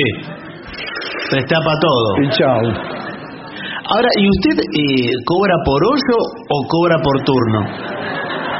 Cobro por hoyo. Ah, No tenemos un turno muy estricto, acá a veces venimos, a veces no. Cuando están jugando estamos. Claro. No, porque si eh, yo tengo que pagar por el servicio de recoge pelota de pirota y por el servicio de Destapahoyo. destapa- de destapahoyo, de cómo se llama, de cómo se llama su hoyo, Sí, el señor Poblete. de, de Paulete, imagínese que es una fortuna porque debe ser muy caro el servicio. Ahora, su servicio nunca puede ser más caro que la pelota que usted recoge. Es cierto, estamos nosotros presos del techo del precio de la pelota. Claro. Pero hemos hablado con los fabricantes de pelotas, Mm. el señor Gorlero, Ah, ¿cómo le va? Sí. ¿Y qué le dice? y hemos conseguido que aumente. ¿Usted sabe que el empresario cuando usted le pide que aumente, enseguida se deja? No, bueno, está bien. Bueno, por pero, favor. pero por ahí no, no vende las pelotas después. Eh, no le importa. Eh, esto es así. En muchos lugares están equipados con traje de buzo, Ah, gafas y hasta oxígeno. Así se sumergen eh, en el lago para dar cada día con el tesoro. El ¿Qué tesoro. tesoro? Por la, con la pelota. De las pelotas. Es una forma de Tiene decir. razón usted. Un traje de buzo cuesta lo mismo que mil pelotas. Claro, a mí me parece eh, demasiado despliegue para agarrar una pelota. Bueno, hay- Déjela gente- que llueva. Está bien, pero por ahí son pelotas muy especiales, hay gente que está muy acerenciada con las No, pelotas. claro que aman, aman las pelotas. Bueno, puede Eh, ser. No, no quieren otras que no sean Las de las, ellos. las de ellos. Sí, bueno, Sí. puede ser. Le gustan solamente las de ellos. O, se- o será porque eh, la pelota una vez eh, que cae a la laguna no puede seguir el partido o tiene que tirar desde el lugar donde Tiene que tirar desde otro lado, pero le recarga, le recargan un bol. un le gol. recargan. ¿no? Eh, Bueno, pero mejor es paseador de patos. ¿Patos? Patos, no perros. Yo conocía de Patos. perros, de patos, Sí, bueno. pero de pato. Siendo el pato un animal agresivo. Muy Sí. difícil de domesticar. La gente que quiso tener un pato dentro de la casa se mandó mil macanas. Sí, además que tiene una... Una atrás de la otra. Sí. claro, al perro hay que sacarlo, pero el pato está todo el día... Sí. Sí, claro. Eh, bueno, eh, caminatas, un empleado del Hotel Peabody de Memphis, Sí. Estados Unidos, se dedicó dos veces al día durante 50 años a pasear a los patos del complejo. Eh, ¿Tiene complejo de qué el pato? Eh, bueno, no, eso no Ganso. sé. El complejo de ese lugar. Ah, su función era llevarlos hasta la fuente del jardín principal para que los animales bebieran y se refrescaran. Muy ¿Y ¿Por qué no lo hacían vivir ahí directamente? como? Bueno, Probador de colchones. Sí, así le dicen. usted sabe que cada vez los colchones son más sofisticados y más caros. Sí.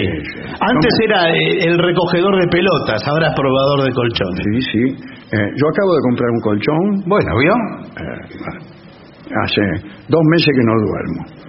Bueno, pero ¿sabe ¿Y por qué? ¿Se lo, hizo, un- ¿Se lo hizo probar antes?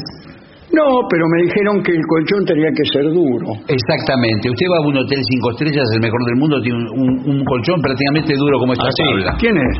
No, como esta tabla.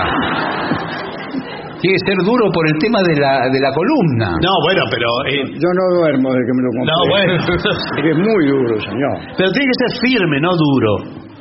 Como, como el yogur. ¿Qué diferencia hay entre firme y duro? No, Amor mío. Salga, señor. Por favor. El, eh, el firme, bueno, no se lo voy a explicar. Si quiere le hago un dibujito. Bueno, está, bien. No, no me, lo, no me lo explique. Pero le digo que yo tiré el colchón viejo. Sí, claro. Eh, a menudo salgo, lo tiré en la esquina, todavía nadie lo juntó. Claro. A menudo salgo y duermo en la esquina. Inspector de dados. Ah, acá dice que en los hoteles con, este, contratan muchos proveedores de colchones. Sí. ¿Ah, sí? Claro. El Victoria Plaza, por ejemplo, Radisson, Sí. ese video, controla el probador. ¿eh, ¿no? ¿Qué tal? Bueno. Debe ser un buen controlador. Debe ser el probador de Sí, sí, colchones. sí. Está Están duro, pasando ¿eh? muchas cosas. Está duro ese colchón, sí. Este, y bueno, viene el probador y dice, "¿Eh? ¿Está firme? Claro. Está firme sin ser duro. Pero, ta- pero, perdón, pero también va en gustos, ¿no? No, bueno, Sí, pero... va en gusto. Bueno, entonces déjame que yo elija el colchón en el hotel. No, bueno, no, A ver, pero voy, a, voy a recorrer todas las habitaciones. Me gusta el colchón de la señorita. ¿Puedo No, no, aquí? señor. Usted sabe que el colchón, por supuesto, es el que le asignan en la habitación, pero hay muchos hoteles que tienen hasta dos o tres tipos de almohadas distintas para elegir. ¿eh? Sí, sí. Eh, tienen un- eh, se llama degustación de almohadas. Sí. ¿No? Bueno. Inspector de dados. En los casinos, importantes cadenas de casinos, alrededor del mundo, contratan inspectores de dados para examinar cada uno de ellos, para ver si está cargado. Claro, Ah, bueno. Claro. Usted le pone peso de un lado al dado y... Claro, y cae siempre del otro. Claro, exacto. Pero, pero eh, discúlpeme, el inspector va al casino en cuestión. Buenas tardes. ¿Cómo le va? Inspecciona, dice, bueno, está todo perfecto, y se va, se toma un avión. Y vuelven a poner los otros dados. Es que el Así crucero... hacemos. Claro. Pero en realidad el inspector se supone que trabaja para el casino. Para que nadie haya introducido en el casino subrepticiamente dados cargados. Mm. Es para seguridad nuestra, señor. Sí, pues está bien. Los que cargamos nosotros es otra cosa. Tenemos, nosotros los cargamos para que salga uno y uno. Está bien. ¿Entiende?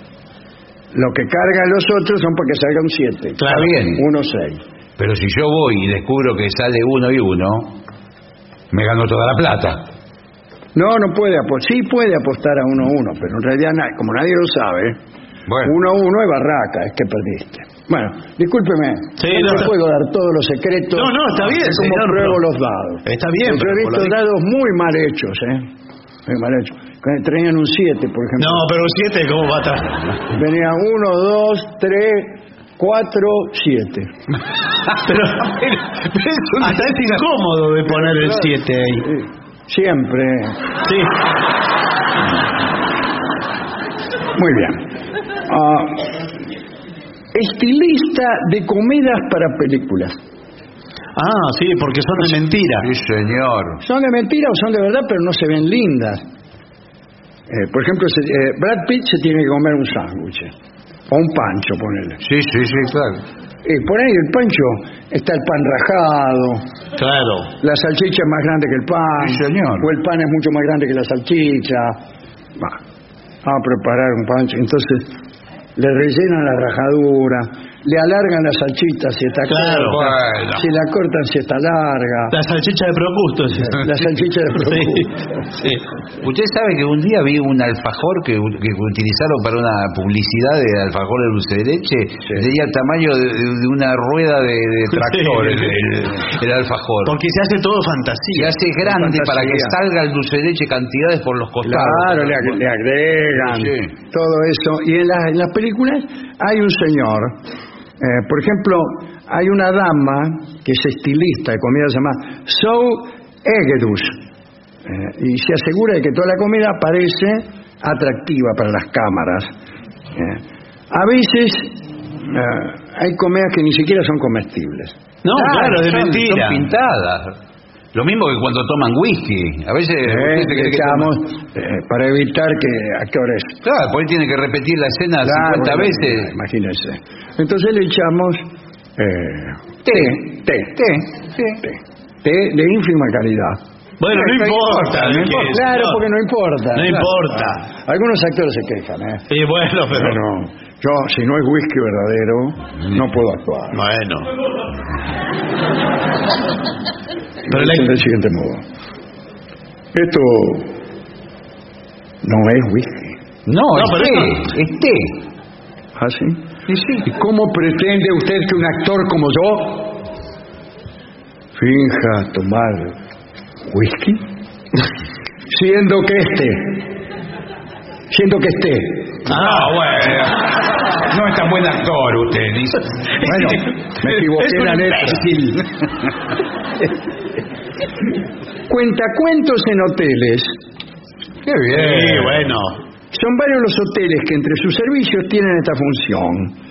Este, ¿Qué va el tipo habitación por habitación? claro, no para los niños. Ah, el cuentito de la buenas noches. El cuentito de las buenas noches, los niños que se quedan dormidos. De esta manera, cuando usted sale con su señora esposa Sí. de Francachela, puede dejar a los niños en manos de un desconocido que le va a contar cuentos Ah, a su habitación. Ah, bueno. En un hotel que no sabe ni siquiera a quién pertenece. Eso es lo que se llama un buen padre. Última profesión, contador de peces. Es difícil de contar los peces. No, ¿eh? claro, Son difíciles de contar. Y la verdad que me confiesan a mí que muchos contadores de peces inventan. Y sí, No, porque... bueno. Yo les empiezo a contar, llego a 30, me pierdo. Sí, bueno, por eso. Eh, cuando- ¿Cuántos peces había? Un millón trescientos cuarenta. Ah, bueno. No, porque se cuenta por cardumen. Claro. Entonces vio. Eh, Algunos ¿Cómo va- se llama este tipo? Sí. Sí, bueno, no, Es uruguayo. Sí. ¿Sabe la mejor, Rodríguez. la mejor forma de, de contar peces? Ahuyentarlos y que se metan por una manguera. Y cuando van saliendo Cuando por va la saliendo punta- te das cuenta. Uno, dos. Pero ¿qué le garantiza a usted que el pez asustado se mete por una manguera Bueno, y sale bueno. por el otro lado? Bueno, si no se mete, no lo contamos. Bueno, sí, señor, pero siempre está el que va por el costado y no se mete la manguera, o se le ataja la lo manguera. asusta, lo asusta para que vaya ahí. Claro, claro. Hay peces más Claro. fáciles de contar que otros. Bueno, la sí. ballena, por ejemplo. Bueno, la- ¿La va a contar ballena? Una. sí,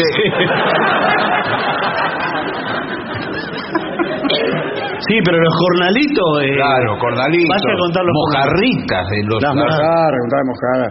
Una, dos, muchas. No, que aparte, a, a veces usted cuenta dos y es la misma, que salió una vez Es la misma. Eso es lo que tienen los peces. Bueno, claro. Vio que se, se mueven Sí. de un modo así que eh, parece medio absurdo. Sí. Es para que no los cuente. Sí. Porque saben que cuando lo empiezan a contar, algo malo les van a hacer. Bueno, Como sabemos todos nosotros. la van a pescar. Claro. Bueno, no hay más. Hay uno, un trabajo japonés, Ajá. que es un hombre guapo para llorar en su hombro. Se alquilan. Ah, eso se alquila. Alquila hombre apuesto con el que desahogarse. Ah, pero esto es más viejo que Eso es uno. eufemismo. Sí, sí. Eso no es eufemismo. Es el Eh. recogedor de pelotas, me parece. No, en, señor. en Japón existe una empresa, una sola. Sí. Ah, no, una empresa. Sí. Que se llama Ikemeso. ¿Y qué mezzo? Eh, sí. Eh, a pesar de que es una iniciativa solo pensada para mujeres, claro, si trabajas de hombre guapo, eh, en general son mujeres. ¿no? Si cuando una mujer está triste, llama. Hola, Sí. Sí. eh, soy Hola. una, una mujer triste. Yo soy un hombre contento. Dirección, calle Yamamoto 23. Sí. Ahí voy. Bueno, eh, este caballero te tratará con muchísima amabilidad, frotará tu mejilla, limpiará tus lágrimas, te abrazará, bueno, vamos, y así. Bueno. Y nada más. Solo en Japón hay eso. Para ¿Qué, mí, qué tra- acá- trabajos raros, ¿eh? Sí, sí. No, en alguna oportunidad habíamos hablado de gente que alquilaban para, por ejemplo, fiestas muy importantes Sí. que tienen que ir en pareja. Y hay gente que no tiene pareja. Alquilaba una pareja por esa noche. ¿no? Ah, Sí. Un hombre guapo, una mujer guapa. Sí, sí. Buenas tardes. ¿Qué tal? Buenas tardes. Sí, mire, tengo una fiesta, es el cumpleaños de Gillespie. Sí, ¿cómo le va? Eh, ¿Podría alquilar dos mujeres? Eh, no, pero eh, alquilamos de, de a uno. ¿Usted la quiere...? No, no, voy a ir con mi hermano. Ah. No, está- ¿Usted es el hermano? No, Sí. yo no, Ah, no, no, no, no. no. No, yo soy una amiga del señor. Ah, bien. Pensé que era un señor. En realidad trabajamos juntos, eh, traba- pues me corté el pelo. Ah. Me corté el pelo a- al estilo Liza Minnelli, eso me dijo el peluquero. Mire, eh, para... Pero me da no sé qué, pues la última vez no la dejaron entrar. Claro. Claro. Y que no la dejen entrar al cumpleaños de Gillespie ya es mucho. es favor. mucho decir, ¿eh? Bueno, mire, eh, si, no, si no me quiere atender, No, pero sí, yo no tengo ningún inconveniente. estoy acostumbrado ya. No, pero... La persona que yo llamo para que me Mire, atienda eh, no me quiere. la verdad que no me, no me quedó nada en stock. Lo que le puedo ofrecer son unos músicos No me diga. que son... Me interesa. me quedaron ahí eh, la... muchísimo porque a mí siempre me ha gustado la música. Vamos a hacer una breve pausa para dar comienzo al bailongo. Muy bien.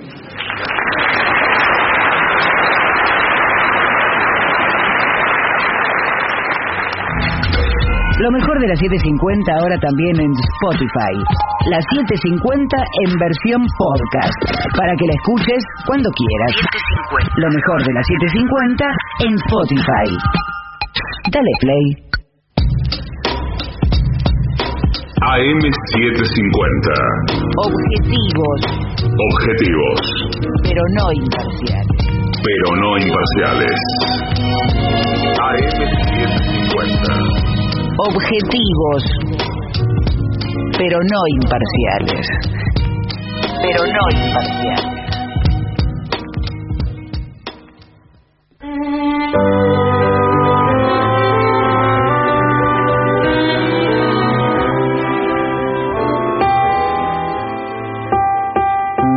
Llega al Teatro Gran Pilar nuestro querido, nunca bien ponderado maestro, el sordo Arnaldo Cáncer.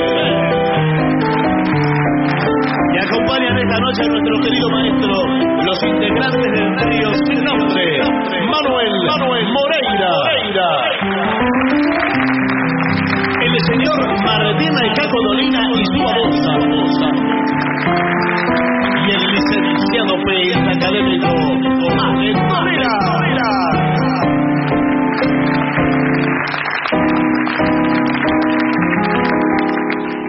Muy buenas noches, maestro. Bienvenido al trío sin nombre. ¿Qué tal? Buenas, buenas noches.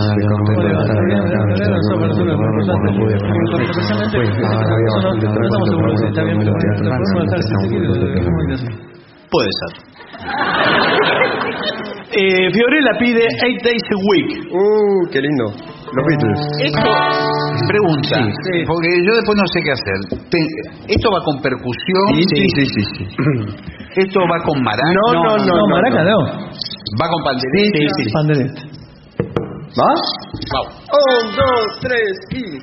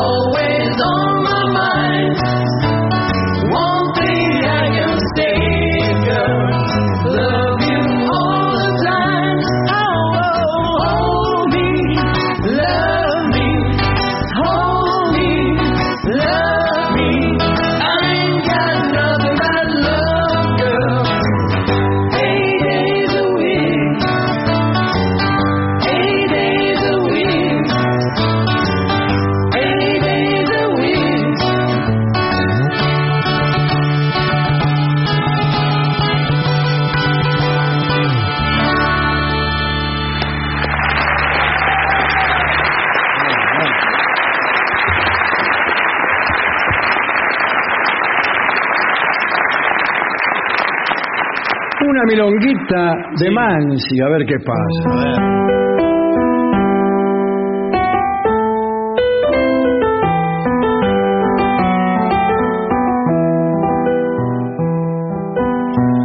Desde el fondo de la noche, la barriada se entristece cuando en las sombras se mecen las notas de una canción. Paisaje de barro negro, chapaleado por las chatas, que al son de cien serenatas cautivo mi corazón.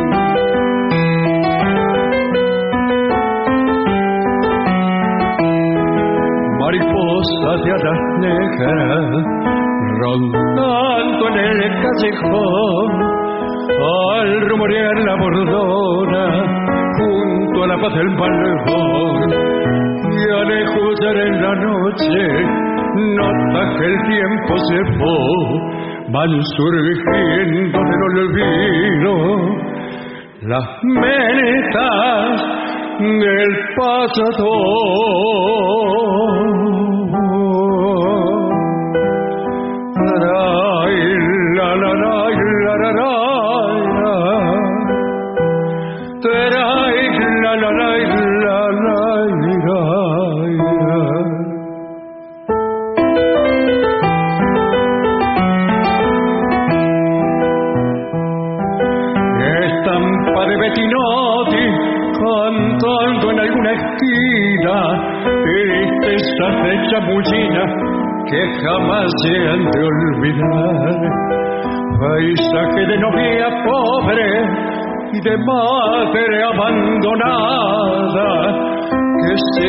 quedaron grabadas en tu vals sentimental.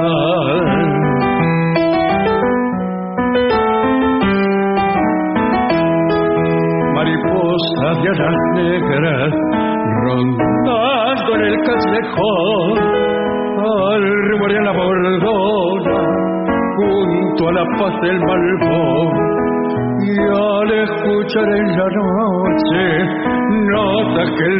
tiempo fue van surgiendo del recuerdo las penas del pasado.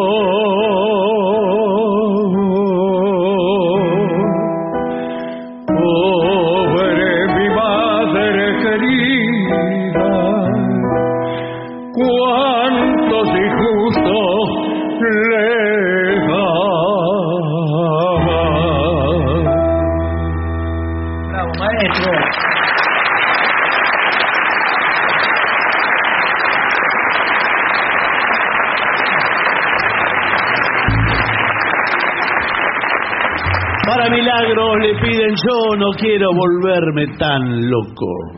¿Usted? Sí.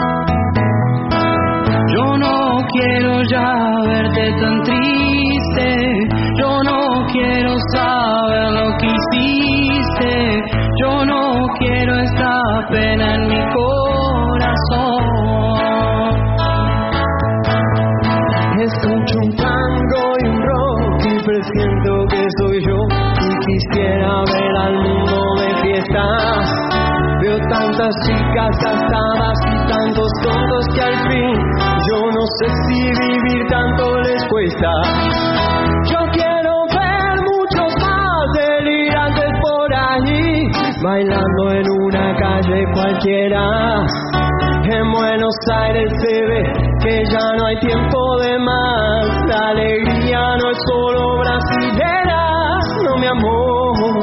Yo no quiero vivir paranoico, yo no quiero ver chicos con odio, yo no quiero sentir esta depresión. Voy buscando el placer de estar vivo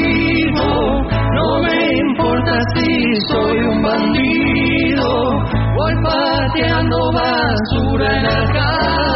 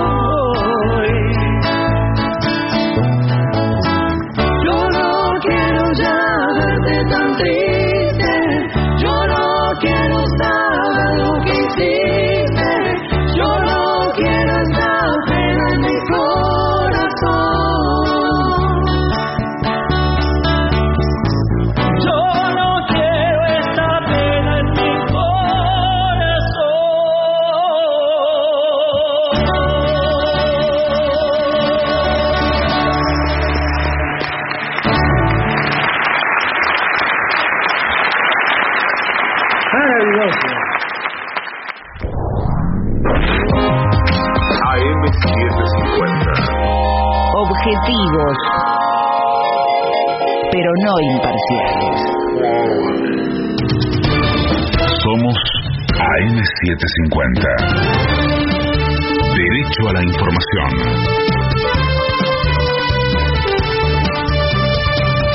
La hora una, 52 minutos, la temperatura en Buenos Aires es de 16 grados dos décimas, el cielo está despejado, humedad 80%.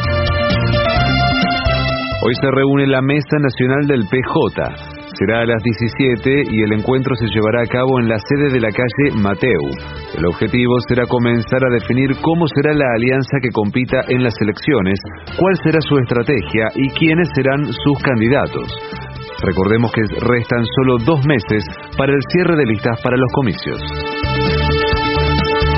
El costo de la canasta básica alimentaria aumentó 9% en marzo. El INDEC acumula señaló que acumula un aumento de 113,2% en los últimos 12 meses. El organismo detalló además que en el tercer mes del año, una familia tipo necesitó más de 191 mil pesos para no ser pobre y casi 88 mil para no ser indigente. De afuera. En Sudán, el ejército y los paramilitares rechazan negociaciones por una tregua.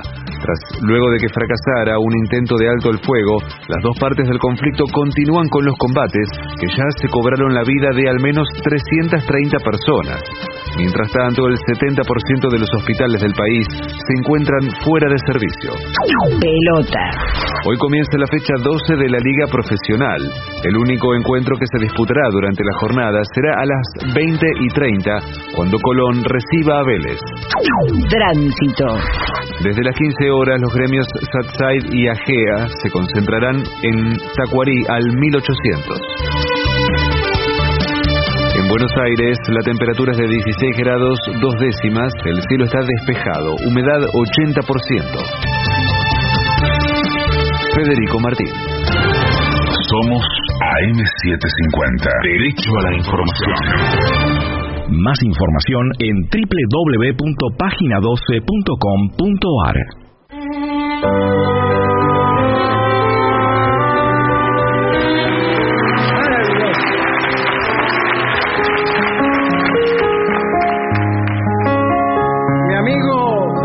Castiñeira de Dios me contagió la costumbre de cantar medias zambas.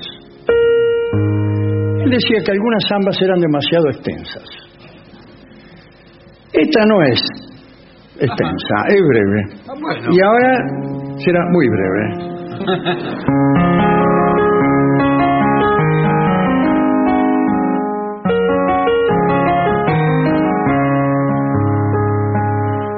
Esta zambita andariega viene llegando.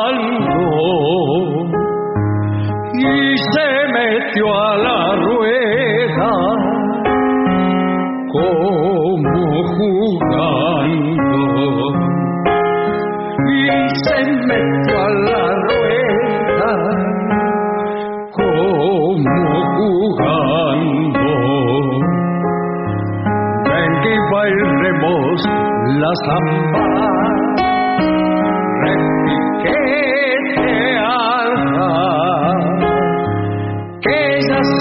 de un bombito por la quebrada.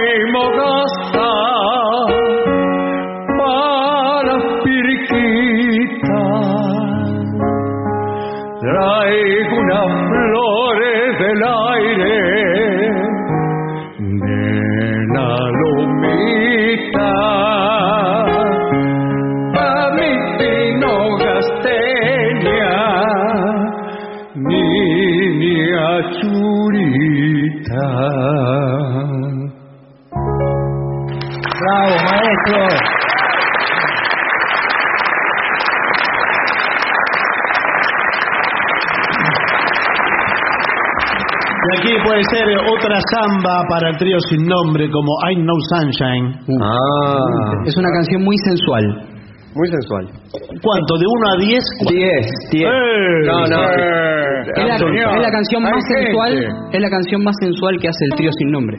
Bueno. Es de un compositor llamado Bill Withers. Es cierto. Muy bueno. Muy sensual. Sí, muy sensual. Eh, ¿Con, el maraca o pandereta? ¿Qué Ma- es más sensual? maraca ¿Una maraca o una pandereta? como sensual es más la maraca. Sí. No obstante, eh, pandereta.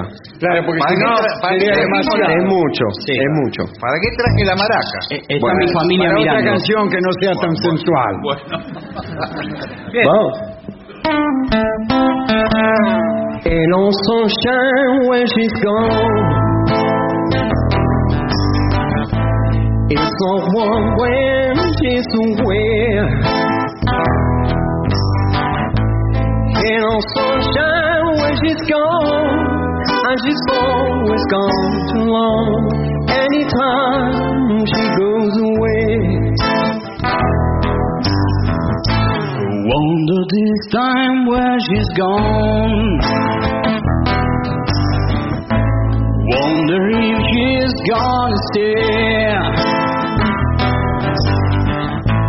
There ain't no sunshine when she's gone, and this home just ain't no home. Anytime she goes away. I know, I know, I know, I know, I know, I know, I know, I know, I know, I know, I know, I know, I know, I know, I know, I know, I know, I know, I know. Ya vida tengo alone, but ain't no sunshine when she's gone. Ain't no sunshine when she's gone. Oh, all the darkness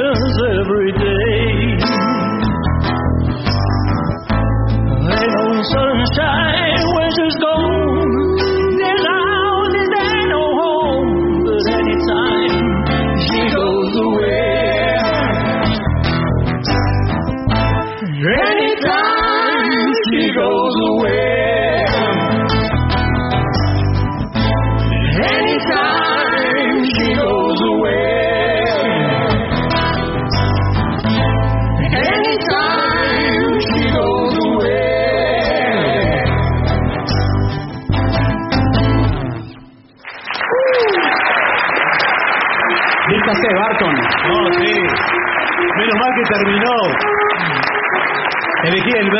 Apropiado, además. Porque si no, no sé qué pasaba. Bueno, hablaban de sensualidad. Ahora se va a jugar fuerte porque entra al escenario la dorada trompeta de Gillespie.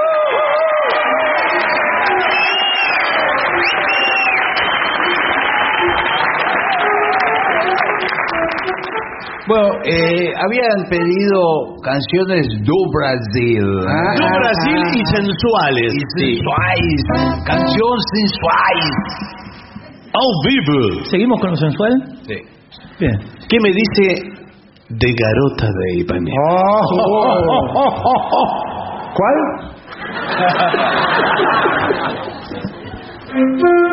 ¿Vamos ¿En fa? Sí. Claro. Arranca Manu, a ver.